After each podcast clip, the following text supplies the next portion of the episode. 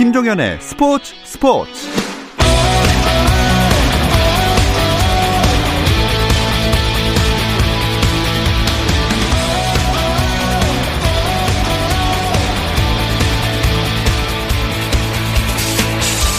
스포츠가 있는 저녁 어떠신가요? 아나운서 김종현입니다. 오늘 하루 스포츠계를 돌아보는 스포츠 타임라인으로 김종현의 스포츠 스포츠 출발합니다.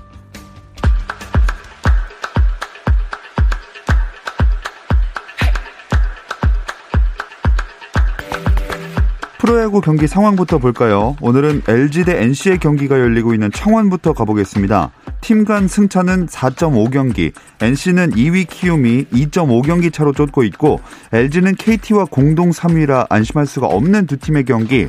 LG가 2회와 3회 2득점과 3득점을 올리면서 5회 말 5대 1로 앞서 나가고 있습니다. 수원 경기에도 순위가 걸려 있습니다. 기아 대 KT의 경기. 어, LG와 공동 3위인 KT 5강 진입을 꾸준히 노리는 기아. 특히 기아는 5위 두산을 0.5경기 차까지 따라 붙은 상태인데요. 자, KT가 먼저 석점을 뽑아냈지만 기아가 따라가면서 6회 초 3대3 동점입니다. 잠실에서는 삼성 대 두산 최근 2연패 팀 간의 대결이 펼쳐지고 있습니다. 게다가 두산은 5위를 수성해야 하는 상황인데요. 7회 말 현재 0대0 양팀 모두 점수를 뽑지 못했습니다. 고척에서는 SK와 키움이 만났습니다. 아, 이 경기는 SK가 2회에 한 점을 먼저 냈지만 이후에 키움이 무려 6점을 내면서 7회 말 6대1 키움의 리드입니다. 마지막으로 대전구장입니다. 롯데 대 한화의 경기. 한화가 최근 3연승으로 기세가 좋은데요. 오늘은 어떨까요? 자, 한화가 넉 점을 먼저 뽑아냈지만 롯데가 넉 점을 또 뽑아냈습니다. 그래서 6회 말 4대4 동점입니다. 프로농구 KBL 컵 대회 두 경기도 있었습니다. 안양 KGC 인삼공사가 조별리그 A조 2차전에서 창원 LG를 89대 83으로 물리치고 2승을 거두며 A조 1위로 4강에 진출했습니다. 이로써 프로 10개 구단과 상무까지 11개 팀이 출전한 이번 대회 4강 대진은 인삼공사와 B조 1위 서울 SK, C조 1위 고양 오리온과 D조 1위 전주 KCC의 맞대결로 열리게 됐습니다. 한편 이어 열린 경기에서는 부산 KT가 상무를 110대 94로 이기고 예선을 1승 1패로 마치며 유종의 미를 거뒀습니다. 최용수 전 감독의 사퇴 이후 프로축구 FC 서울을 이끈 김호영 감독 대행이 2020 시즌 K리그 1을 5경기 남기고 사퇴했습니다. 김호영 대행은 파이널 라운드에 들어가기 전 정식 감독 선임을 원했지만 김 대행을 포함한 다양한 후보군을 두고 신중히 차기 감독 선임 작업을 진행하려던 구단과 의견 차이가 보이자 사임을 결정한 것으로 전해졌습니다. 미국 메이저리그 세인트루이스 카디널스의 김광현이 MLB.com 선정 2020년 신인 올스타 세컨드 팀 선발 투수 중 한 명으로 뽑혔습니다. MLB.com이 올해 활약한 주요 신인 선수를 활약도에 따라 퍼스트 팀과 세컨드 팀으로 나눴는데요. 김광현의 기록은 퍼스트 팀에 선발된 투수들에 밀리지 않지만 나이가 감점 요인이 된 것으로 분석되고 있습니다. 미국 프로농구 NBA에서는 마이애미 히트가 챔피언 결정전 진출에 1승만을 남겼습니다. 마이애미는 NBA 플레이오프 동부 컨퍼런스 결승 4차전에서 보스턴 셀틱스를 112대 109로 물리쳤는데요. 이로써 3승 1패를 거둔 마이애미는 남은 3경기에서 1승을 보태면 2013-14 시즌 이후 6년 만에 챔피언 결정전에 다시 오르게 됩니다. 마이애미는 헤로가 석점슛 5개를 포함해 37득점으로 가장 많은 득점을 올렸는데요. 2000년생인 헤로의 37득점은 NBA 진출 이후는 물론 대학 시절을 포함해서도 자신의 한 경기 최다 득점 기록입니다.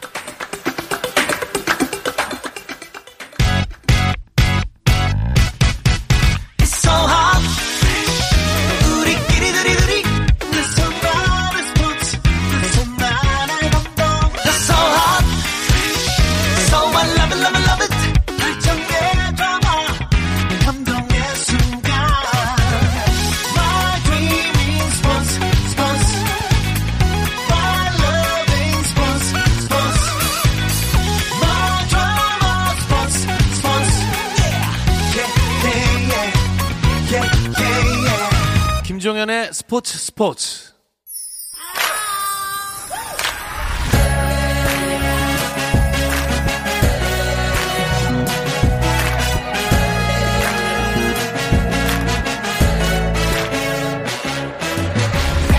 목요일에는 해외 축구 이야기 함께하고 있습니다. 라디오의 발롱도르를 꿈꾸는 이건 김정용의 랄롱도르 시작하겠습니다. 풋볼리스트 김정용 기자 나와 있습니다. 안녕하세요. 안녕하세요. 김정용입니다. 자, 그리고 영국에 있는 이건 기자도 연결해 볼게요. 안녕하세요.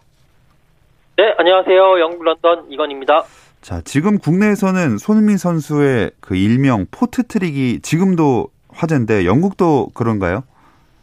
네, 어, 뭐, 지금까지 화제는 아니고요. 그때 이제 그 골을 넣고 그 다음 날, 그 다음 다음 날까지 화제였는데, 어, 13일 프리미어리그 2라운드 경기, 사우스햄튼에서 열린 경기였습니다. 어, 사우스햄튼과 토트넘이 격돌을 했는데, 이 경기에서 손흥민 선수가 4골을 쏟아 부었고요. 토트넘이 5대 2로 승리했습니다. 어, 일단, 그 영국 내 반응이 뜨거웠는데, 평점부터 대단했습니다. 어, 손흥민 선수에게 대부분의 영국 언론들은 평점 9점 아니면 평점 10점 그 만점을 부여했고요. 이런 점수는 좀처럼 나오기 힘들죠. 그리고 그 당일 주요 온라인 뉴스와 아, 그리고 TV 매체에도 아, 스포츠란 메인을 장식을 했고 그 다음 날에 손흥민 선수의 얼굴이 각 신문에 대문짝하게 실렸습니다. 그만큼 이제 주목을 많이 했죠. 뭐 BBC 베스트 11에도 선정이 됐고 무엇보다도 스카이 스포츠가 매주 이 선정하는 EPL 선수 파워 랭킹인데 여기에 1위로도 올랐습니다. 자, 김정용 기자가 그 네 골이 나온 상황들을 다시 한번 짚어주실까요? 네, 어, 만약에 네 골이 다양하게 완전 다른 상황에서 나왔으면 제가 네 개를 외우느라 힘들었을 텐데 네. 저로서는 다행스럽게도 다 비슷했습니다. 음. 어, 어, 같은 패턴, 같은 어떤 필살기라고 할 수 있는 패턴이 네 번 통했다라고 볼 수 있는데요. 해리 케인 선수가 패스를 해주면서 나왔습니다. 예. 스트라이커인 케인이 좌우 측면 또는 후방으로 이동하면서 패스를 받고 잠깐 기다립니다. 그러면은 손흥민이 케인을 지나쳐서 전방으로 침투를 하죠. 그때 케인이 적절한 스루 패스 를 내주는 방식으로 손흥민이 케인의 패스를 네 번 받아서 네 골을 넣을 수 있었고요. 다시 말하면 손흥민은 단 네 번의 슛으로 네 골을 넣는 정말 어. 엄청난 결정력을 발휘했고 네 개의 어시스트가 모두 케인에게서 나왔다는 거. 같은 선수가 어시스트 네 개, 그걸 받아먹은 선수의 골 4골이 모두 한 선수에서 나왔다. 이게 네. 어, 프리미어리그에서 처음 있는 굉장히 특, 음. 특이한 기록이 나왔습니다. 혹시 이건 기자 현장에 계셨나요?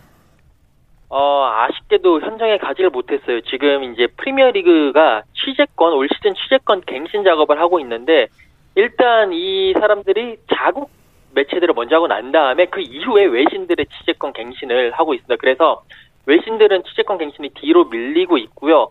이게 또 토트넘 홈 경기였으면 그쪽에다가 따로 요청을 해가지고 들어갈 수 있는데 사우스햄튼은 뭐 그런 배려를 하나도 해주질 않더라고요. 그러면서 저뿐만이 아니라 한국 취재진이 아무도 못 가서 어. 손흥민 선수의 역사적인 네 골을 현장에서 본 한국인이 아무도 없었던 그런 상황이었습니다.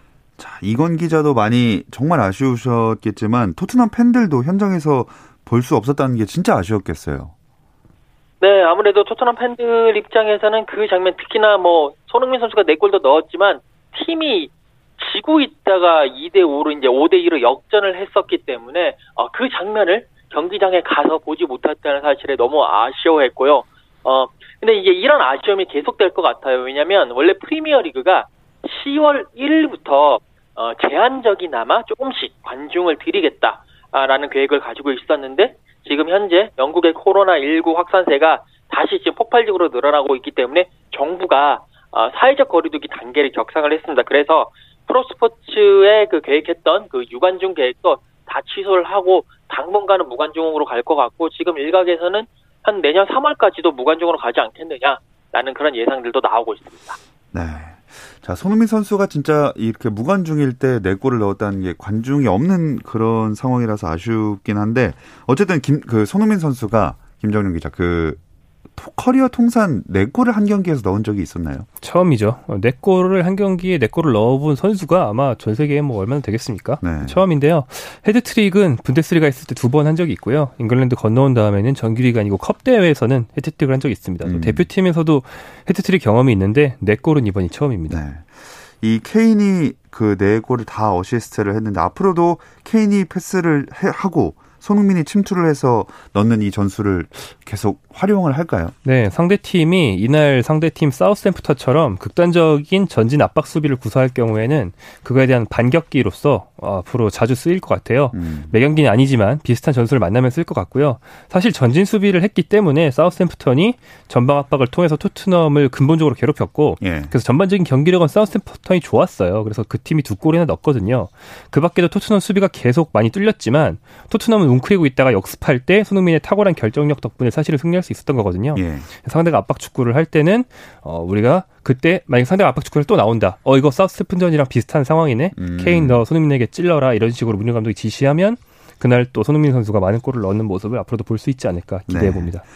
자, 시즌 초반에 부진한 모습을 보였기 때문에 이런 상황이 이건 기자 더 반가울 수밖에 없을 것 같아요.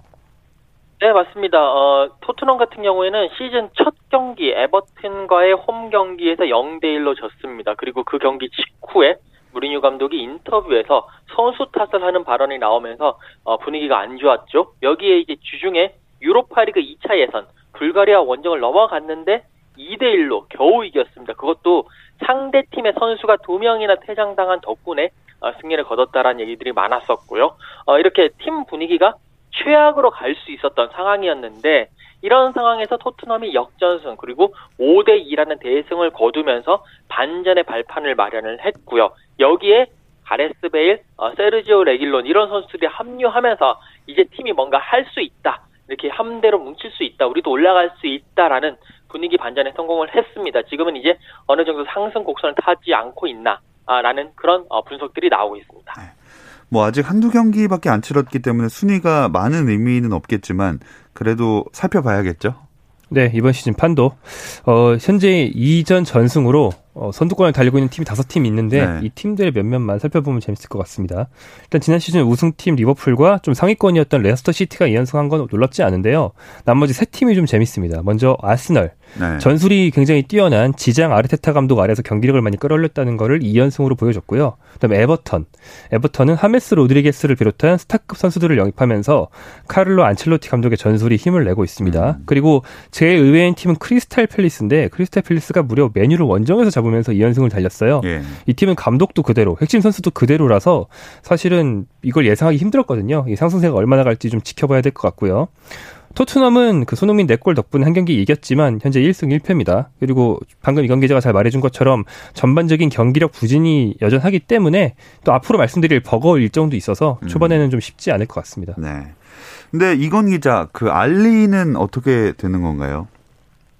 어, 지금 이 현지에서도 그렇고 분석상 이제 무리뉴 감독이 이 델레알리 선수와 밀당, 그러니까 밀고 당기기를 하고 있다, 길들이기를 하고 있다, 뭐 이런 식의 분석이 많이 나오고 있습니다. 일단 무리뉴 감독은 이제 조금 있다가 열릴 유로파리그 3차 예선에 델리알리가 출전 기회를 받을 것이라고 얘기를 했는데 그 전에 있었던 2차 예선 불가리아 원정 그리고 사우스햄튼 원정에서 델리알리를 뺀 것은 경기력이 좋지 않으면 아무리 스타 선수고 아무리 영국 선수라고 하더라도 어, 경기에 뛰게 하지 않겠다라는 경고였고요. 그러니까 경기력이 가장 중요하다라는 것이고 그리고 만약에 델리알리 네가 그 이제 스타 선수기 때문에 다른 곳으로 가고 싶으면 알아봐라. 그러나 쉽지는 않을 것이다라는 그런 무언의 메시지를 던진 거죠. 어, 실제로 델리알리 선수는 이제 유로파리그 2차 예선 그리고 사우스햄튼전 출전 명단 제외되고 난 이후에 뭐 어떻게 좀 알아본 것 같기는 해요. 그런데 레알 마드리드에서도 이제 델레알리 관심이 없다라고 하고 다른 데서 별로 관심이 없다라고 하면서 어느 정도 자신의 위치와 자신의 분수를 좀 파악한 것 같아요.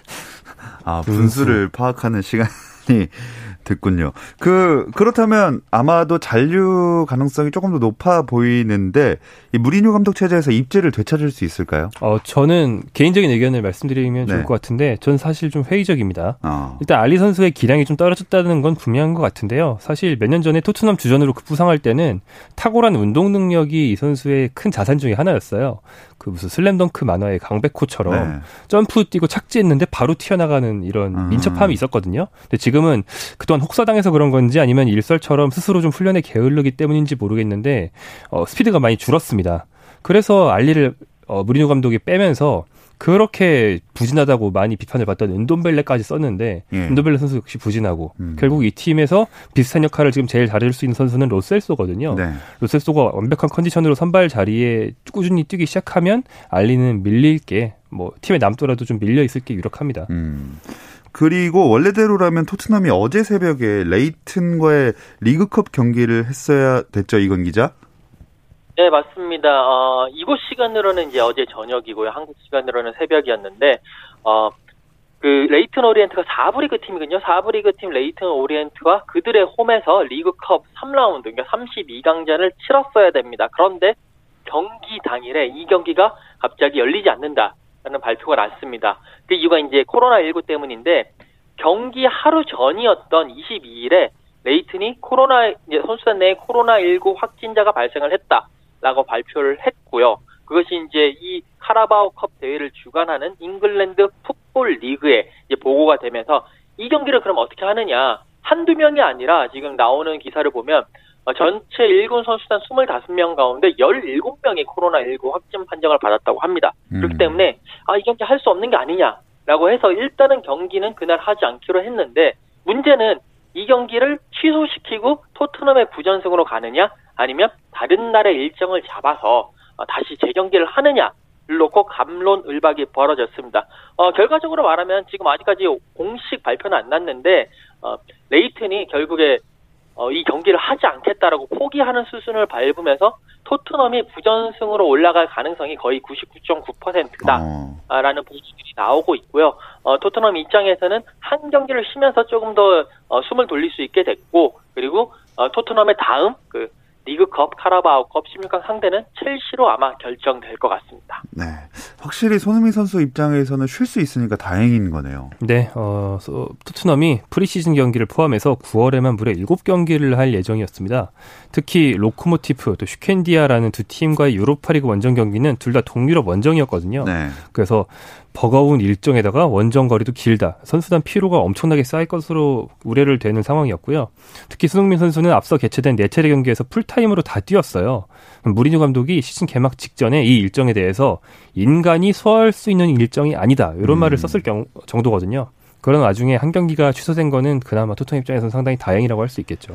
네. 그렇게 해서 다음 경기가 그 유로파리그 경기인데 알리도 합류하게 됐습니다. 내일 있죠? 네, 어, 내일 새벽 3시 우리나라 시간 3시 유로파리그 3차 예선이 있습니다.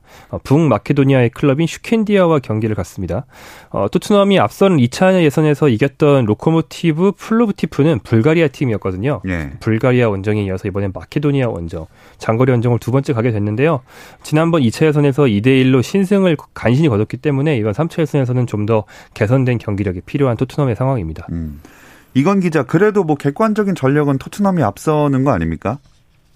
네, 뭐 객관적인 전력을 따지자면 그렇긴 한데 제가 지난주에도 이 시간에 어, 플로브디프와의 원정 경기에서 토트넘이 한 수는 물론이고 두 수, 세 수 앞선다고 얘기를 했다가 토트넘이 고전을 했습니다. 예. 어, 그렇기 때문에 섣불리 말하기는 조심스러운데 이게 분명히 조금 앞서기는 합니다. 하지만 단판 승부고 그리고 경기 전날 토트넘이 북마케도니아로 넘어갔고 경기장 적응 상태도 필요하고요. 그렇기 때문에 좀 조심스러운 경기를 해야 되지 않겠느냐. 무리뉴 감독도 이 경기 전 기자회견에서 이제 쉽지 않은 경기다.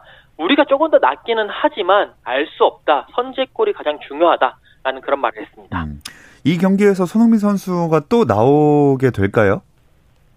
어, 많은 언론들이 이제 손흥민 선수의 선발 출전을 예상을 했습니다. 뭐 이미 네 골을 넣으면서 많이 이제 불타오르고 있는 상황이고 어, 그렇기 때문에 손흥민 선수가 선발로 나서지 않겠느냐라고 했고 앞서 말씀드린 대로 무리뉴 감독이 선제골이 가장 중요하다고 얘기를 했기 때문에 이 손흥민 선수 그리고 케인 선수 뭐 이런 선수들을 적극 활용하는 어, 그런 모습을 보이면서 어, 경기를 치러야 되기 때문에 손흥민 선수 아마 나설 것 같고요. 또 골도 한번 아, 공격 포인트로 좀 낮출게요. 공격 포인트도 한번 기대해 볼 만하지 않겠나. 뭐 골로 예측을 해도 틀린다고 뭐 혼나는 건 아니니까요. 예. 알겠습니다. 손흥민 선수 얘기는 이쯤에서 마무리하고요. 다른 우리나라 유로파 선수들 소식도 짚어보겠습니다. 이 이야기는 잠시 쉬었다 와서 나눠볼게요.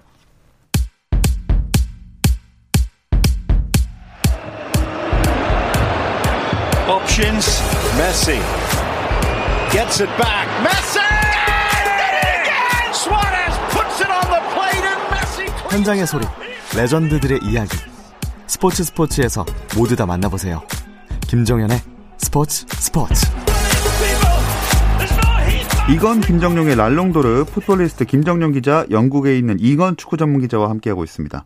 독일 분데스리가 개막전이 지난 주말에 있었거든요. 근데 황희찬 선수가 선발일 것 같다 막 많이 기대를 했는데 교체 출전을 했네요. 네, 지난 20일이었습니다. 마인츠와 가진 분데스리가 개막전이었는데요. 팀 라이프치히는 3대 1로 승리했는데 황희찬 선발에서 빠졌습니다. 공격진이 폴센, 포르스베리, 다니 올모 다 지난 시즌 있었던 선수들로 구성됐고요. 후반 24분 올모가 부상으로 빠지면서 비로소 황희찬 선수가 투입돼서 분데스리가 데뷔전을 가질 수 있었습니다. 황희찬 선수는 개인 드리블 돌파 돌파를 그 짧은 시간 동안 세 번 성공시킬 정도로 역시나 폭발적인 모습은 보여줬지만 동료들과의 호흡은 사실 미진했어요. 음. 그러면서 왜 나겔스만 감독이 황희찬 선수를 좀 천천히 투입하면서 시간을 주는지 알 수 있게 했습니다. 네. 컵 대회에서 그래도 좋은 모습을 미리 보여줬었는데 아직 살짝 부족한 모습이 확실히 있긴 있는 것 같아요. 네, 그 앞선 컵 대회 그 DFB 포칼 경기를 해서 독일 무대 데뷔전을 가졌는데 그때 1골 1도움을 예. 올렸었죠. 근데 한 경기 교체로 나왔다고 좀 일일비하면서 실망할 필요는 없을 것 같은 게요. 황희찬 선수 여전히 팀에 필요한 스타일이라는 걸 보여줬고요. 그 이선 자원들의 이 팀의 스타일을 비교하자면 어, 포르스베리 선수는 테크닉이 좋고 패스가 좋은 편이고요. 다니 올모 선수는 깔끔한 문전 침투를 통해서 결정력을 발휘하는 스타일입니다. 황희찬은 기세 넘치게 상대 수비를 해집고 좀 예. 좌충우돌 부셔놓을 수가 있는 선수기 때문에 셋이 스타일이 다 다르거든요. 음. 그래서 굉장히 전술가고 조합을 잘 맞추는 나겔스만 감독은 각각 스타일 다른 세 선수를 상대팀 따라서 매번 다른 조합으로 낼 수가 있습니다. 그래서 네. 앞으로도 좀 돌아가면서 나오지만 황희찬 선수가 밀린 게 아니고 팀, 어, 팀 전술에 따라서 많은 출전 시간을 가질 수 있을 음. 것이라고 예상해 보겠습니다. 이건 기자, 근데 라이프치히가 터키리그 득점왕을 또 공격수를 새로 영입했다는 소식이 있잖아요. 네, 어, 셰를로트라는 선수인데요. 이 선수가 원래 크리스탈 팰리스, 영국의 크리스탈 팰리스 소속입니다. 근데 이제 지난 시즌에 트라브존스포르로 임대돼서 어, 리그에서 총 24골, 전체적으로는 총 33골을 넣은 그런 골잡이 선수입니다. 1m 94 장신이고 어, 노르웨이 대표팀인데 지금 이제 황희찬 선수와 아, 호흡을 맞췄던 잘츠부르크에서요. 그 엘링 홀란드 선수와 또 파트너로 뛰고 있는 선수입니다. 어, 이 선수가 들어와서 황희찬 선수의 입지에 조금 안 좋은 게 아니냐라는 걱정도 하실 수 있을 것 같은데 어, 그것보다는 이 선수를 영입을 하면서 황희찬 선수의 파트너로서의 역할을 많이 하지 않겠느냐. 황희찬 선수도 잘츠부르크 있었을 때 홀란드 선수와 서로 시너지 효과를 내면서 좀 더 좋은 모습을 보였거든요. 그렇기 때문에 나겔스만 감독도 이 선수를 영입을 하면서 뭐 황희찬 선수, 뭐 포르스베리 선수, 뭐 포울센 선수 이런 선수들과의 호흡을 기대하면서 좀 더 공격력을 극대화시키게 되는 어, 그런 효과를 어, 노릴 것으로 보입니다. 음. 자 다음 경기에서는 또 어떤 전술을 들고 나올지 궁금해지는데 이번 주말 라이프치히가 레버쿠젠전이 예정돼 있네요. 네, 주말에 레버쿠젠과 이제 또 경기를 펼치게 되는데요. 어, 환천 선수는 뭐 사실 1라운드 마인츠전에서 짧은 시간을 뛰었는데 그래도 인상적인 활약을 보였기 때문에 이번 경기에서는 어, 나겔스만 감독도 또 여러 조합을 시험을 해봐야 되거든요. 어, 그래서 한번 황희찬 선수를 선발로 투입을 해서 조금 더 많은 시간을 뛰게 하고 다른 선수들과의 손발도 맞추게 하는 어, 그런 기회를 주지 않을까 조심스럽게 예상을 해봅니다. 자, 김정용 기자가 다른 우리나라 유럽파들 지난 한 주간 활약상도 짚어주시죠. 네, 이승우 선수는 신트 트라이던 벨기에 구단 소속으로 요즘 상당히 상승세를 타고 있었죠. 예. 세르클 브뤼허라는 팀 상대로 선발 출전을 했는데 팀은 0대 3으로 패배했습니다. 이승우 선수의 날카로운 슛이 골대를 때리는 장면이 가장 아쉬웠고요. 독일 프라이부르크에는 정우영, 권창훈 이 두 선수가 같이 뛰면서 코리안 듀오를 형성하고 있는데요. 어, 프라이부르크의 분데스리가 개막전에는 정우영 선수가 예상대로 선발로 나왔고 권창훈 선수는 교체 투입되면서 호흡을 맞췄습니다. 그런데 정우영 선수가 시즌 시작 전에는 최전방 스트라이커로 많이 시험을 받았는데 이 경기는 어렸을 때 포지션인 중앙 미드필더로 나온 게 상당히 흥미로웠어요. 네. 정우영 선수가 수비 가담도 열심히 하면서 좀 더 중원 장악과 공수 균형이 필요한 그런 역할도 할줄 안다는 걸 보여줬고요. 이번 시즌 정우영 선수는 최전방, 뭐 윙어, 중앙 미드필더 이런 다양한 위치에서 상당히 많은 출전 시간 가질 수 있을 것 같습니다. 네. 어, 그리고 또 하나 어, 논란이 있었던 게 이강인 선수 프리킥 관련된 얘기가 있잖아요. 네, 이강인 선수가 발렌시아 소속으로 셀타비고와의 라리가 2라운드에 선발 출장했는데 자기가 직접 얻어낸 프리킥을 차고 싶어 했어요. 근데 주장인 호세 가야가 공을 거의 빼앗아 가서 자기가 찼거든요. 네. 과거 사례를 보면 가야가 그 위치에 전담 키커인 적이 분명히 있긴 하고요. 근데 이번 시즌 앞둔 프리시즌에는 또 이강인 선수가 그 위치에서 전담을 많이 했어요. 그래서 두 선수 모두 일리는 있습니다. 음. 다만 이제 이강인 선수가 공을 뒤로 숨겨가면서 강하게 차고 싶다고 했는데 주위에 막 우르르 몰려 들어가지고 형들이 공 뺏어가서 강이 절로 가 이렇게 하는 게좀 네. 논란을 낳긴 했습니다. 현재에서 논란이 돼서요. 그라시아 감독도 경기 후 질문을 받아야 했는데 누가 차는가 보단 잘 차는 게 중요하다라고 말하면서 중립을 지키려고 노력하는 음. 모습이었습니다. 음. 이건 기자는 이거에 대해서 어떻게 보시나요? 아, 네, 뭐 저는 일단 이강인 선수가 나이가 어린 게 죄라는 뭐 그런 생각을 가지고 있어요. 뭐 현지에서 결국 이강인 선수가 어리니까 볼 찰 기회를 뺏겼다라고 이강인 선수를 좀 옹호하는 어, 그런 이제 얘기들도 많이 있고요. 어쨌든 저도 누가 차든지 간에 잘 차는 것이 어, 맞, 맞, 맞다. 그게 정답이 아닌가라는 생각인데 앞으로 팀 내에서 잘 조율을 해서 어, 더잘 차는 선수가 찼으면 좋겠습니다. 음. 자, 이강인 선수 다음 경기 일정은 어떻게 되나요? 아, 네, 한국 시간으로 26일 오후 11시에 아, 발렌시아의 홈인 메스타야에서 아, 발렌시아와 우에스카가 3라운드 경기를 가집니다. 대부분의 스페인 언론들도 이 이강인 선수가 우에스카전에서는 충분히 선발로 나설 것이고 어, 4-2-3-1 전형에서의 그 중앙 미드필더 아니면 4-4-2 전형에서의 어, 톱, 투톱 중 한 명으로 나오지 않겠느냐라고 다 예상을 하고 있습니다. 음. 자, 김정용 기자가 다른 유럽파들 주말 일정 정리해 주시죠. 네, 일단 토요일 밤에 이재성 선수가 소속된 홀슈타인 킬의 경기가 있고요. 어, 방금 얘기한 라이프치히와 발렌시아의 경기도 토요일 밤에 있습니다. 그리고 일요일 새벽으로 넘어가서 1시 30분에 신트트라이던이 메헬런이라는 팀과 음. 벨기에에서 경기를 합니다. 이승우 선수 아마 뛸 것 같고요. 그리고 일요일 밤에는 토트넘이 또 경기를 하는데 뉴캐슬과의 프리미어리그 경기를 합니다. 아까 말한 유로파리그 경기와 정말 간격이 짧죠. 그래서 엄청 힘들 것 같고요. 월요일 새벽으로 넘어가면 프라이부르크 경기가 있습니다. 네. 그리고 AS 로마가 부정 선수로 인해서 몰수패 당하는 사건도 있었죠? 네, 어, AS 로마가 선수 등록 실수로 엘라스 베로나와의 경기에서 0대 3 몰수패를 당했어요. 경기는 0대 0으로 비기고 끝났는데 경기 후에 알고 보니까 23세 이상 선수는 따로 예. 등록을 해야 되는데 이번 시즌부터 생일이 지나서 23세가 된 아마도 디아와라라는 선수를 등록을 깜빡하고 안 한 거예요. 그래서 해프닝이 있었는데 그 뒤에 더 논란이 커졌던 게 이 해프닝의 당사자인 사무국장인 직원이 네. 책임을 지고 사표를 냈다고 해놓고서는 예. 이 경기에서 그 몰수패 덕분에 몰수 승을 가져간 베로나에 바로 입사한다고 합니다. 어 이거는 좀 이렇게 뒤에서 뭔가 얘기가 있었던 거 아닙니까? 네, 뭐 설령 그렇지 않더라도 오해를 막기 위해서라도 그 팀으로는 안 가는 그렇죠. 게 상식이잖아요. 네. 그래서 이게 무슨 경우냐 이러면서 현지에서도 좀좀 해외 토픽식으로 논란이 되고 있습니다. 아 이거는 뭔가 분명히 뭔가 있는 것 같습니다. 어, 소식을 더 들어보고 싶은데 시간이 좀 그래서 이 소식을 끝으로 마무리를 해야 될 것 같습니다. 이건 김정룡의 랄롱도르, 이건 기자, 김정룡 기자 두 분 고맙습니다. 감사합니다. 고맙습니다. 내일도 별일 없으면 다시 좀 들어주세요. 김정현의 스포츠 스포츠.